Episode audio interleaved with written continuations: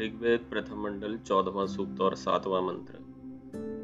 जत्रारितावृधो अग्ने पत्नी वृतस्कृधि सुजिव पायय। पदार्थ। हे अग्ने, जगदीश्वर, आप यजत्रान, जो कला आदि पदार्थों में संयुक्त करने योग्य तथा ऋतावृध, सत्यता और यज्ञ आदि उत्तम कर्मों की वृद्धि करने वाले हैं, तान उन विद्युत आदि पदार्थों को श्रेष्ठ करते रहो। उन्हीं से हम लोगों को पत्नी वतः प्रशंसा युक्त स्त्री वाले कृधि कीजिए। हे सुजीव, श्रेष्ठता से पदार्थों की धारणा शक्ति वाले ईश्वर, आप मध्व मधुर पदार्थों के रस को कृपा करके पाए या पिलाइए। ये हुआ प्रथम अर्थ।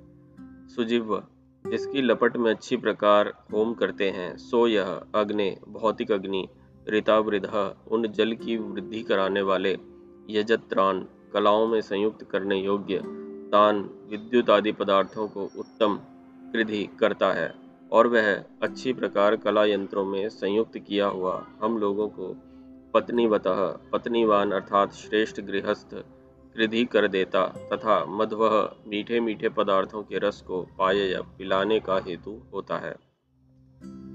भावार्थ, इस मंत्र में श्लेषालंकार है।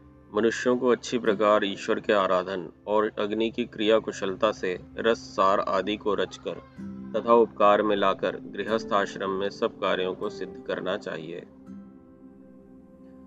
इस मंत्र में यह कहा गया है कि जो हमारे उत्तम उत्तम पदार्थ ईश्वर ने हमें दिए हैं, जिसकी चर्चा हमने पिछले मंत्र में भी की, उन सब पदार्थों का उपयोग करके हम अपने गृहस्थ जीवन को उत्तमता की ओर, ऊंचाइयों की ओर ले जाएँ। इसका दूसरा अर्थ ये भी है कि हम कभी भी अपने गृहस्थ जीवन को दरिद्रता के साथ ना जिए। हम कभी ऐसी इच्छा ना करें या उसकी ओर उपेक्षा की दृष्टि से हम उसको ना देखें।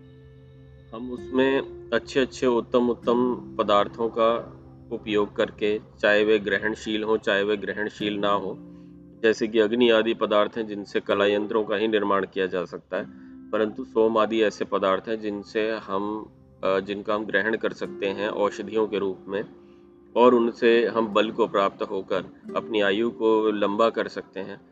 और जितनी हमारी आयु लंबी होगी, बुद्धि अच्छी होगी, हम लोग उतना ही सुख भोग सकेंगे और दूसरों के लिए सुख उत्पन्न कर सकेंगे। ओ